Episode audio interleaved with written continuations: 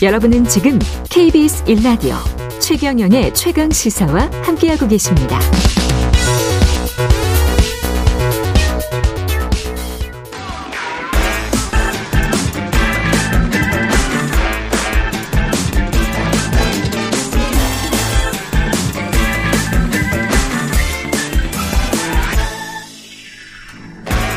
네, 한 번 더 뉴스 오늘은 경향신문 박순, 박순봉 기자와 함께 합니다. 안녕하세요. 네, 안녕하세요.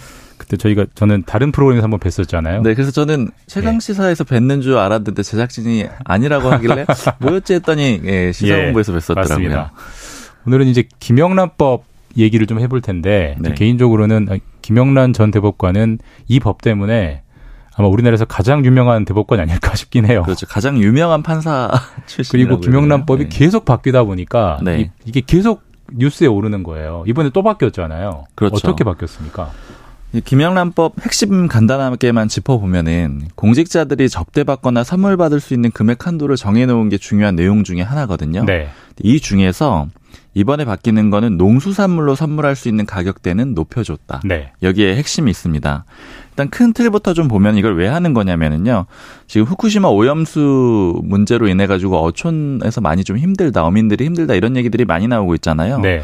그러니까 수산물 소비를 장려해 주자. 요런 취지가 좀 담겨 있다라고 보시면 되고요.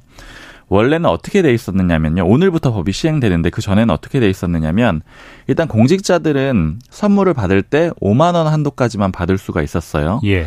그런데 만약에 대신에 그 선물이 농수산물이다. 이럴 경우에는 두 배, 10만 원까지 받을 수가 있었거든요. 기존에 그렇게 돼 있었는데. 네, 이미 그렇게 돼 있었고요. 그리고 여기에 특별 조항이 하나 더 있었는데 추석이나 설 이런 명절 때 있잖아요. 이때 농수산물을 또 선물로 받는다라고 예. 하면 또 두 배를 더해 줘요. 음. 이렇게 되면 5만 원에서 10만 원, 10만 원에서 20만 원, 20만 원. 20만 네. 원까지 원래 선물을 받을 수가 있었는데 이번에 바뀌게 되는 거는 이 농수산물을 10만 원으로 올려줬습니다. 그러니까 10, 원래 10만 원이었던 걸 15만 원으로 음. 올려줬습니다. 즉 이렇게 되면은 이 설이나 추석 때는 두 배를 해준다라고 했잖아요. 30만 원이 되네요. 30만 원 한도까지 받을 수 있게 되는 겁니다. 그 김영란법이 잠깐 정리 좀 하고 가야 되는 게 원래 이제 3, 5, 10이잖아요. 네. 식사는 3만 원까지, 선물은 5만 원까지, 경조사비는 10만 원까지. 음. 근데 지금 이제 바꾼 거는 중간에 있는 원래 5만 원 한도였던 거를 그 선물을 이렇게 늘려줬다 그 말씀이신 거죠. 맞습니다. 근데 농수산물을 30만 원까지다라는 건 농수산물의 한계는 우리가 흔히 생각하는 농수산물이면 되는 거죠. 특별히 무슨 제한은 없는 거죠. 그렇죠. 뭐 예를 들어 가지고 뭐 전복 뭐 이런 것들이 네. 될 수가 있겠죠. 이제 그런 것들은 그런 물건으로 받게 되면 문제가 없는 거예요. 근데 이제 만약에 농수산물이 아니라면은 이게 좀 달라집니다. 음. 그 기존의 5만 원 그대로 적용이 되거든요. 그러니까 예를 들어서 이 기존에 무슨 선물을 주고 받을 때 뭐 커피, 네. 케이크 요런 걸 준다 그러면 이제 5만 원 이하로 잘 해결이 되겠죠. 그런데 만약에 이제 문제 좀 그 농수산물 아닌 것들에 대해서 범위는 조금 넓혀줬거든요. 그러니까 예를 들어서 이 상품권도 5만 원이라고 하더라도 상품권은 안 되는 거예요. 그러니까 예를 들어 그냥 금액만 써 있는 상품권들 있잖아요. 백화점 상품권 5만 원. 네. 요런 형태는 안 되는 거거든요. 그럼 뭐가 되는 거예요? 물건만 된다라고 볼 수가 있는 거죠.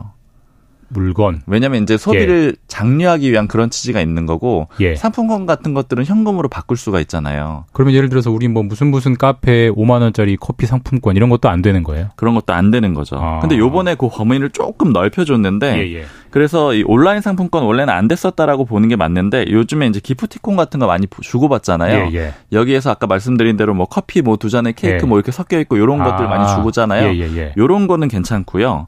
그리고 또 영화나 연극, 스포츠 그러니까 이제 목적이 좀 분명한 것들이 있잖아요. 네. 그런 문화 관람권은 상품권 형태, 형태 로도 줄 수가 있습니다. 그러니까 결국 이것도 취지는 뭐냐면은 다 소비 진작에 초점이 맞춰져 있는 거고 네, 네. 소비 진작을 하기 위해서는 이 돈으로 바꿀 수 있는 그런 것들은 안 된다라는 그런 의미로 보면 되고요. 아, 되게 복잡하네. 보니까 선물의 한도가 5만 원까지인 거는 그대로고 음. 농수산물에만 한해서만 15만 원까지 늘려준 거고요. 그렇죠. 명절일 때만 또 두 배로 30만 원까지인 것이고 맞습니다. 농수산물이 아니면 5만 원까지인 한도는 그대로인데 정액형 5만 원 상품권은 안 되고 그렇죠. 물건을 묶은 기프트콘은 되고 그렇죠. 물건으로만 바꿀 수 있는 거는 된다고 보시면 되고 예. 그리고 이제 특히 사실 요즘에 많이 쓰는 게 카카오톡 활용해가지고 선물하기 이런 거잖아요. 예. 그러니까 뭐 주고받고 요즘 많이 하고 있는데, 근데 이제 제가 생각을 해보니까 이런 취지를 말씀을 드리긴 했는데 굳이 뭐 꼼수라고 한다면은 예.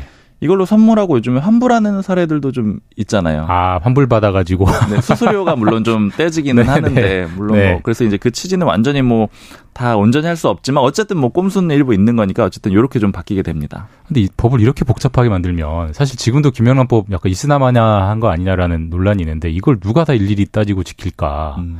근데 왜 이렇게 미- 굳이 그런 논란을 감수하면서도 바꾸는 이유는 농수산물 소비 진작. 그렇죠. 가장 뭐 예. 핵심은 특히 이제 수산물이라고 봐야 될 것 같아요. 지금 정부의. 네, 네. 전체적인 기조들을 보면은 뭐 대통령실도 급식에서 뭐그 수산물들 많이 활용을 하고 있고 특히 기업들하고 연계해서도 또 사내 급식에 수산물 많이 활용하고 있고 이런 전체적인 흐름들하고 네. 좀 연결이 돼 있다라고 보시면 될 것 같아요. 선물 부분은 그렇게 바뀐 건 알겠고요.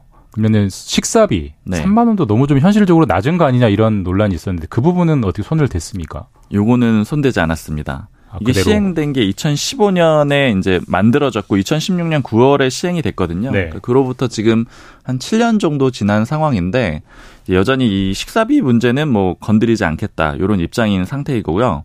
사실 이제 법이 시행된 당시에는 꽤 충격이 있었잖아요. 네. 왜냐하면 이제 이 공직자의 사실 이제 언론사가 들어가느냐 마느냐도 굉장히 좀 논란거리였는데 결과적으로 포함이 됐고 그래서 이제 제가 2015년에 국회 출입할 때 생각을 해보면은 그때 국회 앞에 있는 식당들이 김영란 세트라고 해가지고 뭐 3만 원 이하의 그런 메뉴들을 많이 많이 내놨었거든요. 예. 뭐 대부분의 식당들이 그걸 다 갖추게 됐었죠. 그리고 특히 저녁 식사 안 하는 게 굉장히 큰 변화였었거든요. 네. 왜냐면 저녁을 먹게 되면은 보통 술을 곁들이게 되는데 그렇게 되면 인당 3만 원이 넘어갈 가능성이 굉장히 높잖아요. 예. 그래서 이제 저녁 안 하는 그런 분위기로 좀 바뀌었고 이제 이런 것들이 가장 큰 흐름이었는데 이번에도 역시 손을 대지는 않았습니다. 그러니까 이게 뭐 전화 박 기자님이나 현장에서 느끼시겠지만 3만 원에 대한 의식이 점점 약해지고는 솔직히 좀 있는 것 같긴 해요. 맞아요. 크게 네. 신경을 안 쓰는 분위기가 굉장히 좀 강해졌고 물론 이제 법 시행 초기에는 굉장히 좀 엄격하게 지켰었잖아요. 예, 예. 언론사들도 회사에서 돈을 지원해 네네. 줄 테니까 이제 뭐 소위 말하면 얻어먹지 말라 이렇게 해가지고 지원이 됐었는데 네.